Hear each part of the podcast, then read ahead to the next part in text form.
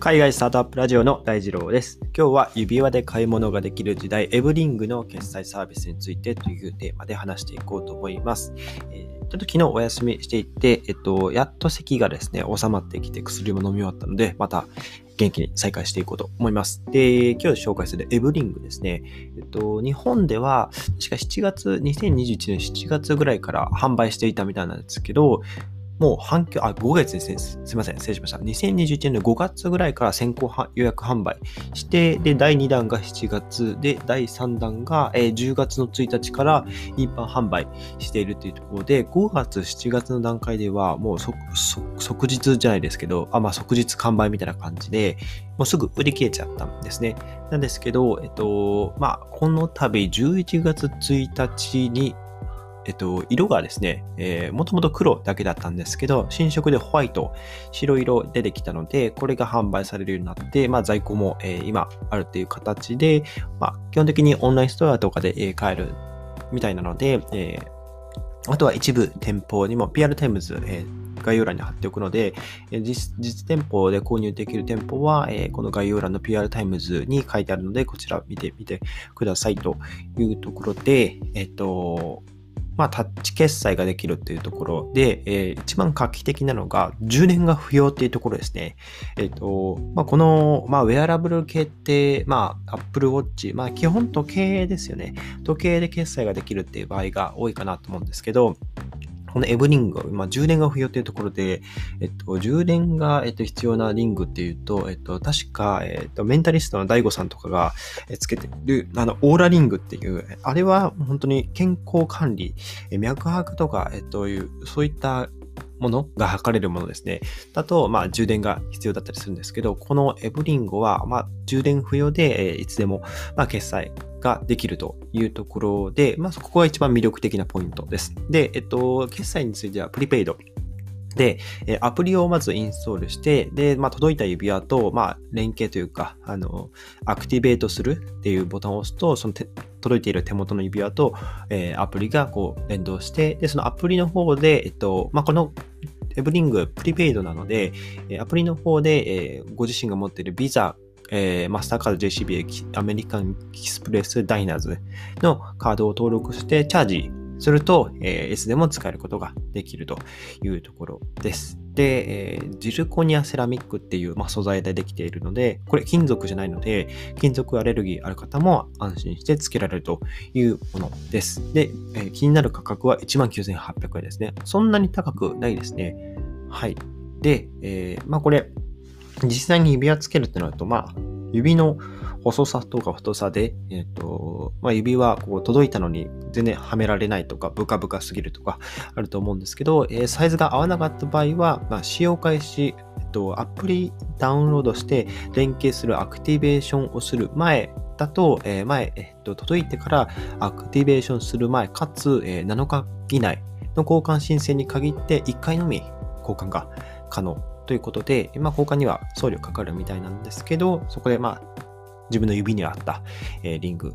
購入いただければなと、えー、思いますと。で、ただし、えー、利用の限度額があるみたいで、一つのリングで100万円まで利用が可能ということで、まあ、あんまり高価な買い物をこのリングですっていうのは、えー、向いてないので、まあ、コンビニ寄るとか、まあ、そういった日常の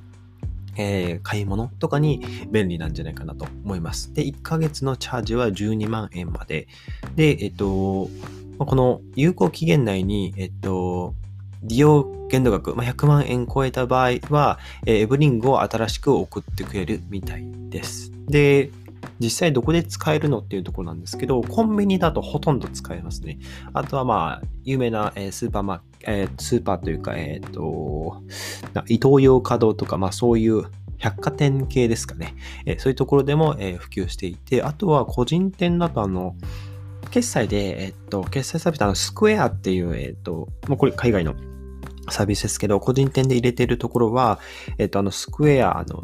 四角、四角い、あの、白い、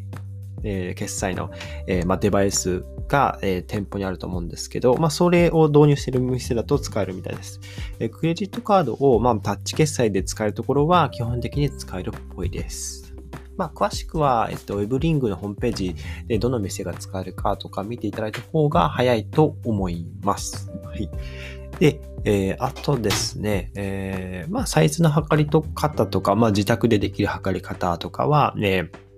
と、ホームページに載ってあるので、そこ見ていただければなというところですかね。あとは、えっと、オートチャージとかも使えることができて、かつ、まあ、防水仕様なので、えー、まあ、日常、ね、なんか食器の洗い物とか、まあそういったことして手洗いとかね、えっと、まあ消毒とか、あんまりアルコールは確か良くないっては見たんですけど、えー、そうですね。日常のその水回りのところもま防水効果ついてるので、え、問題なく動作するという感じです。あとはさらにですね、えー、っと、まあ、なくした場合、リングなくした場合は、えっと、アプリ上で使用停止ってすると、えー、決済ができなくなります。まあ、なくしちゃっても、これがエブリングで決済ができるっていうのは、えー、リング指輪見ただけでなんね、あの、わかる方、あの、多くないかもしれませんが、一応、え、利用停止して、で、見つかったらまた利用再開と押すと、えー、まだ使えるようになるという機能がついています。はい。という感じでございます。で、まあ、このエブリング、まあ、ウェアラブル決済ってところで、まあ、今まで、まあ、Apple Watch が最先端ですよね。あれが決済できるようになったってところで、タッチ決済、えー、まあ、クレジットカードもこう、読み込むんじゃなくて、タッチするだけで決済ができるものも、え普及してると思うんですけど、まあ、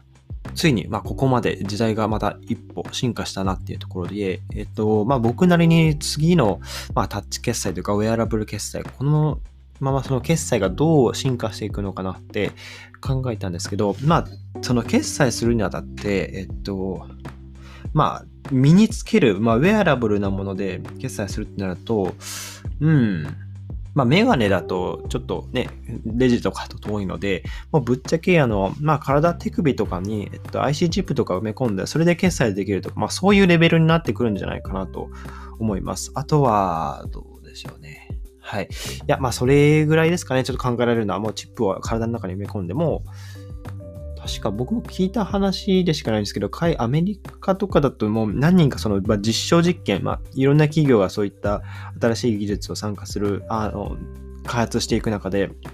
実際に体に、えー、チップを埋め込んで、その方の、まあ、生体情報をこうモニタリングしたりとか、まあ、そういったところを進めてる企業もいくつかあったりするので、まあ、間違いなく、まあ、サイボーグというか、えっ、ー、と、そういう方向に、え進化していくんじゃないかなと思います。その人間自体もインターネットにつながるっていう状態ですね。はい。まあ、こういう、えー、状態になってくるかなと思います。はい。まあ、ウェアラブルで決済となると、うん、次の、えー、レベルはそんな、えー、形になるかなと思います。はい。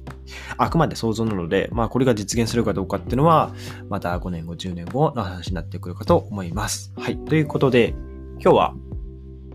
指輪で買い物ができる時代ですね。エフリングの決済サービスについてというところでご紹介させていただきました。決済、うん、僕は普通にあの PayPay しかほとんど使ってなくて、えっと、現金とかもうほとんど持ち歩いてないですね。はい。なので、いろんな決済、え普及するといいですねというところで、えー、なんか、ニュース検索していると、あの、芸能人のかな？芸能人ですよね。え、佐野ひな子さんっていう、あモデルなのか、グラビアアイドルなのかな、あの人は。えー、方が LINE ブログの方で紹介していったみたいなので、えー、すごいみんないいねついてたりとか、あとは YouTube、今日あの概要欄あの特に載せてないんですけど、えー、検索したら、え、使った方の感想がいっぱい載ってるので、まあ、気になる方は、え、探してみるといいんじゃないかなと思います。はい。え、ということで、今日のエピソードが役に立ったらいいなと思ったら、えー、ぜひフォローをよろしくお願いします。それでは皆さん素敵な一日をお過ごしください。また明日お会いしましょう。